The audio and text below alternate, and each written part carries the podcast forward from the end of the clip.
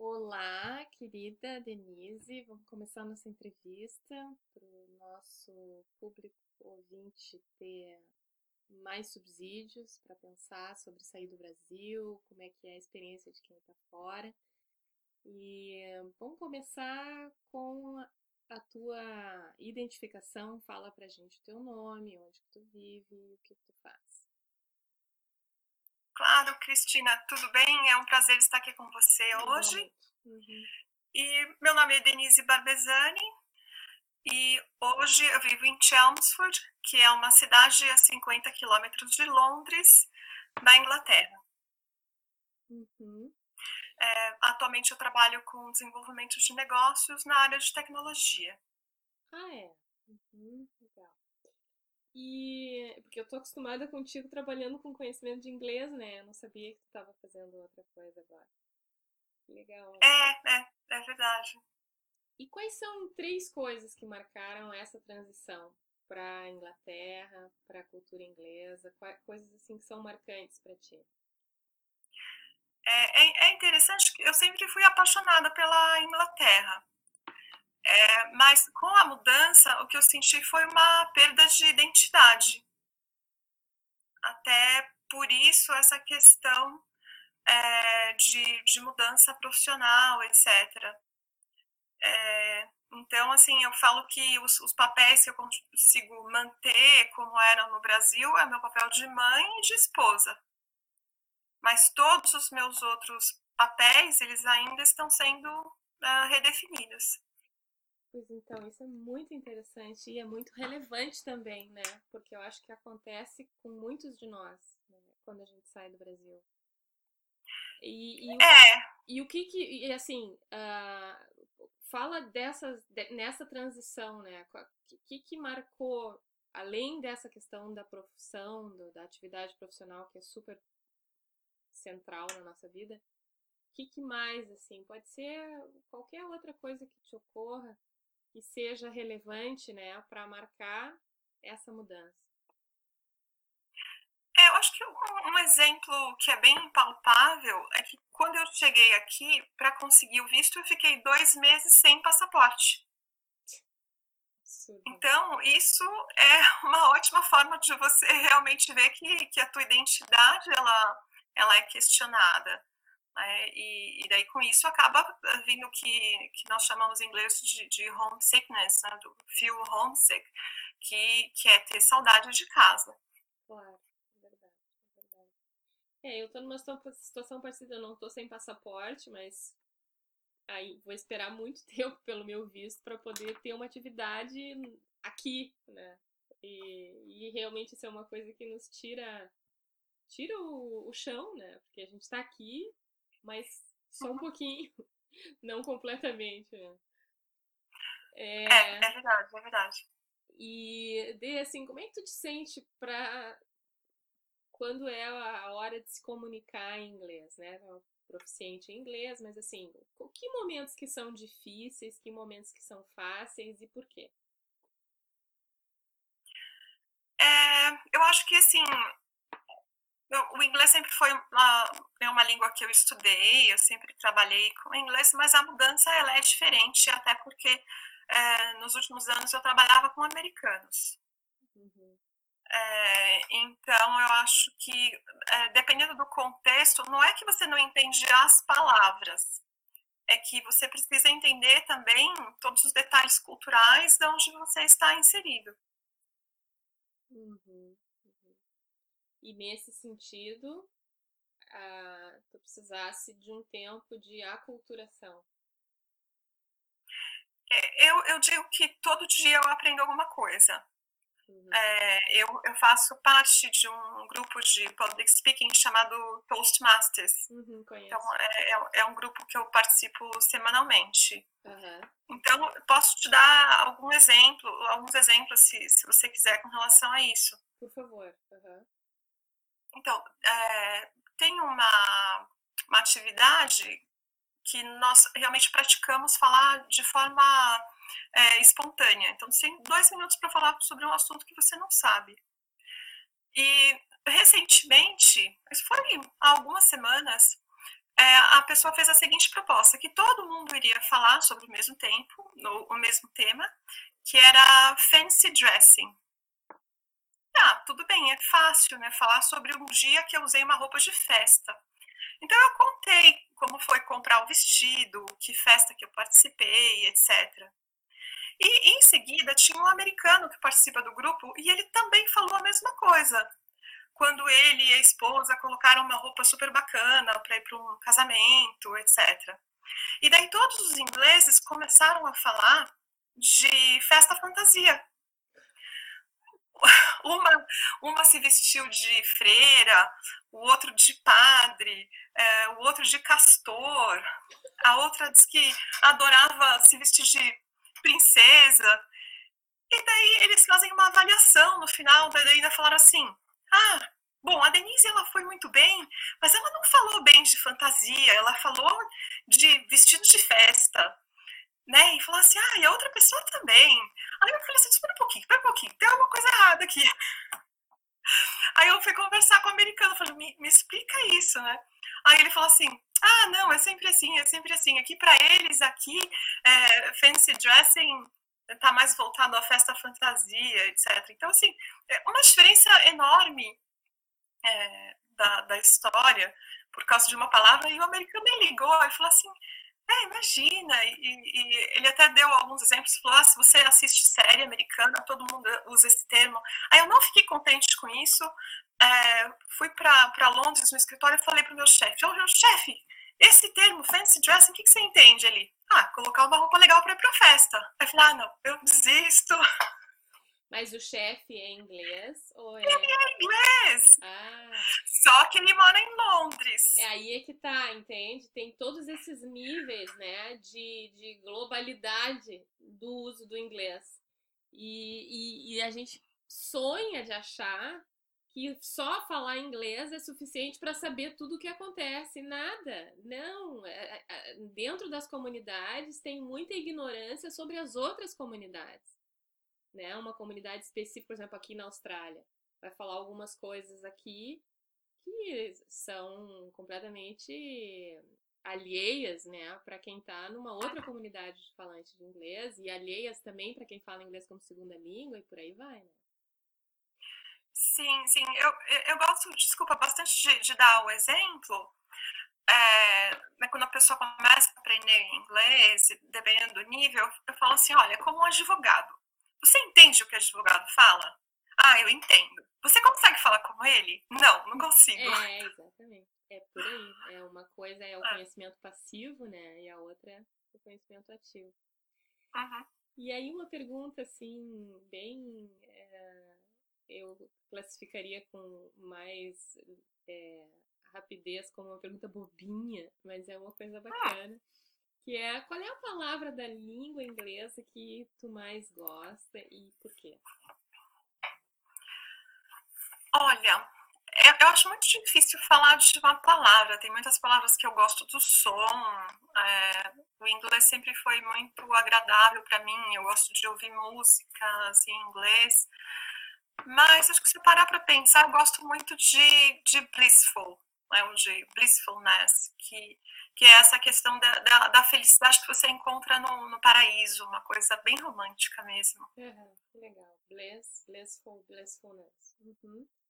E é uma palavra daquelas, né, que se a gente fosse pensar em português, talvez não teria uma equivalência direta, né? Porque a gente tem felicidade, tem deleite, tem gozo, é, mas bliss é como um êxtase de felicidade. Né? É. E os mal entendidos, né? Como, por exemplo, é, esse da fantasia não deixa de ser, né? Da festa fantasia, que não era festa fantasia. É, te ocorre algum mal entendido interessante, divertido para compartilhar com a gente?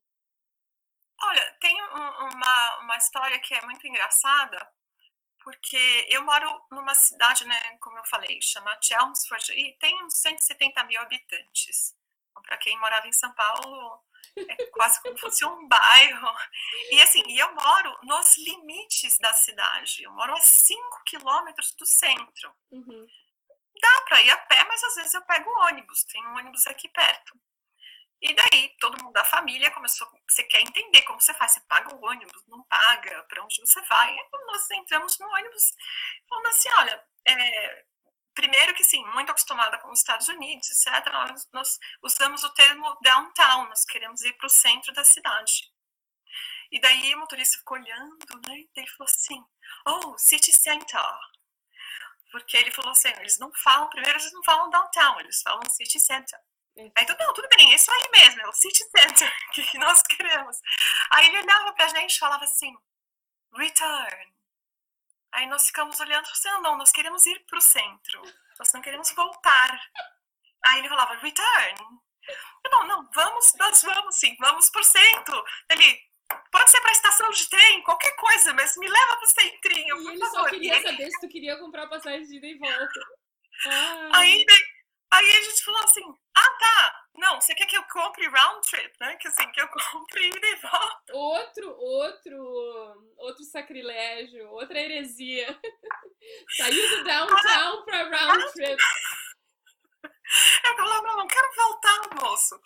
Aí depois você entende que se você comprar ida e volta é mais barato, Ah, né? Então, tá. Coisas assim. Isso aconteceu aqui com, com a família e a gente sempre fala. Eles falam assim, ah, não, como é que tá indo em inglês? Aí um olha pro outro e fala, return. É agora incrível, né? Assim, são detalhes que a gente nem imagina. E é um rio de coisa, né, Denise? Ah, sim, não, é, é o que eu falei. Todo dia tem, tem história É. para contar. É, o, o Toastmasters, o primeiro dia que eu fui, eles me pediram para contar uma história sobre Robin. E, e eu contei a história do, do Robin Hood. Mas não era esse Robin que eles estavam falando, né? É. Eles estavam falando de um pássaro da região que é pequenininho, Que tem o que ele tem o peito laranja, que ele tem todo um símbolo, porque ele canta no Natal. Tu vê, né? E o ovo azul, não tem essa história que o Robin coloca ovo azul? Eu não sei, Tô me pode até ser de que. uma música, uma canção que a John Baez canta, que é que ela faz assim, your, your eyes were bluer than Robin's eggs. É, É, não, é muita, as referências são diferentes, e isso é muito legal, porque a gente se sente é, desafiado a uma renovação, né? E que eu acho que é o lado mais legal disso tudo. assim. É, é, sim, e eu acho que se nós formos parar para pensar, a língua ela é tão rica que mesmo no nosso dia a dia de comunicação, que você não percebe, mas o tempo todo você fala, mas foi isso que você disse? Ou é, é algo novo que surge? Ou não entendi bem? Ou uma pessoa se expressa de uma forma, outra de outra? E daí, claro, como não é a nossa língua, acho que a cobrança é maior, Uhum. mas isso é bem natural. Legal. E que conselho, Dê, que tu tens pra dar pra quem quer sair do Brasil? Olha, para quem pensa em, sair do, do Brasil, eu penso assim, para analisar toda a situação, a questão de família, de amigos, é, coisas que você gosta, pode ser até comida, por exemplo, estilo de vida, é, clima, de onde você vai, para ver se você vai se, se adaptar. Uhum. Então, acho que essas coisas são, são bem importantes. são coisas do dia a dia que a gente nunca pensa e que quando a gente tá fora começa a se somar e se somar e daqui a pouco a gente tá, como tu disseste no início da conversa, homesick dos pés à cabeça. Né? Por, porque é, eu, eu estou acostumada com uma cidade né, de São Paulo, é, e aqui, onde eu vivo, e mesmo em Londres, é, eles não trabalham em três turnos. Eles trabalham, a vida acontece em dois turnos, ela acontece de manhã e à tarde. Então, você não tem a oportunidade de fazer uma faculdade à noite, um, Uhum. um curso, um MBA, assim, a vida não acontece, as lojas fecham cedo, É. e, e, e considerando tudo isso, né, além de tudo isso, o brasileiro recebe muito bem o estrangeiro. Eu falo, olha, pode ir para o Brasil que você vai ser tratado como celebridade. É verdade. né? Você é convidado para que- festas, para aniversários, todo mundo quer conversar com você. E isso não acontece, né, quando você. É. muda. Algo mais para compartilhar? Ah, olha, eu, eu diria assim, se você realmente decidir mudar, é, aproveite a oportunidade de autoconhecimento, porque quando nós saímos da nossa zona de conforto, aí você realmente se conhece melhor, vê o que é, é importante. E, e algo que me ajudou bastante desde a decisão de mudar é assim: viva o presente. Porque, assim, quando você não tem o seu passaporte, se você não sabe se vai conseguir visto, hum. etc, etc. Quer dizer, a lista é tão grande que é importante você viver o presente. Se você quiser ficar envolvido demais no passado ou no futuro, é, eu acho bastante complicado. Bárbara, muito, poxa, adorei essa entrevista, Bárbara. Não sei quem está ouvindo, mas eu adorei. Muito obrigada, Dê, pela tua participação e muito boa sorte né, nessa jornada de autoconhecimento, que é sair da terra natal. Né? Ah, Cristina, eu, eu agradeço muito e, e quero aproveitar para deixar um depoimento aqui para você. Ah, por favor. Então, quando eu conheci o seu trabalho com a gramática intuitiva, né, da, da Cristina Schumacher, é, mudou a minha forma de escrever completamente. Nossa, sério? Que legal! Sim, porque é, não, hoje, às vezes, eu, tô, eu quero me expressar, daí eu falo, puxa, mas eu poderia ser mais direta, eu poderia ser mais clara. E todas as vezes as suas perguntas vêm uh, na minha cabeça. Uhum. Então, uhum. assim, uh, com quem eu, eu estou me comunicando? Ou sobre que pessoas que eu, eu estou falando, o que eu estou descrevendo? Sabe a questão do quem, como, por quê, uhum. onde, e qual a sequência lógica disso? Uhum. Então, toda essa organização, ela ficou na minha mente. E isso faz com que, o, que o meu discurso é, falado, escrito, seja mais claro. É, acho que é um processo é, sempre longo, nós estamos sempre aprendendo, mas me ajudou muito a enxergar né, a, a, as palavras e o conhecimento de uma forma diferente, de uma nova organização. Que legal, fico muito contente, porque justamente era essa a ideia, né? Entregar uma, uma ferramenta que permitisse, ao mesmo tempo, uma comunicação mais clara, mas que também pudesse servir de referência intercultural. Né? E aí a gente tem assim opções de fazer as coisas quando a gente pensa em termos do que a gramática intuitiva propõe, que talvez muitos, muitas das pessoas que estão nos ouvindo não, não saibam, mas aí a gente também pode fazer um outro dia uma conversa sobre isso. Muito obrigada pelo depoimento, fico muito contente, principalmente por ter, a, por saber que eu te ajudei, né, com o trabalho que eu fiz, que eu acho que eu cheguei a comentar para ti que foi é, uma produção lenta e laboriosa, né, por, por muito tempo para conseguir produzir a gramática intuitiva. Então, se ela deu resultado, fico muito feliz. Falou, eu que agradeço. Muito obrigada. Muito, muito obrigada pela oportunidade e, e, e pelo conhecimento. Obrigada.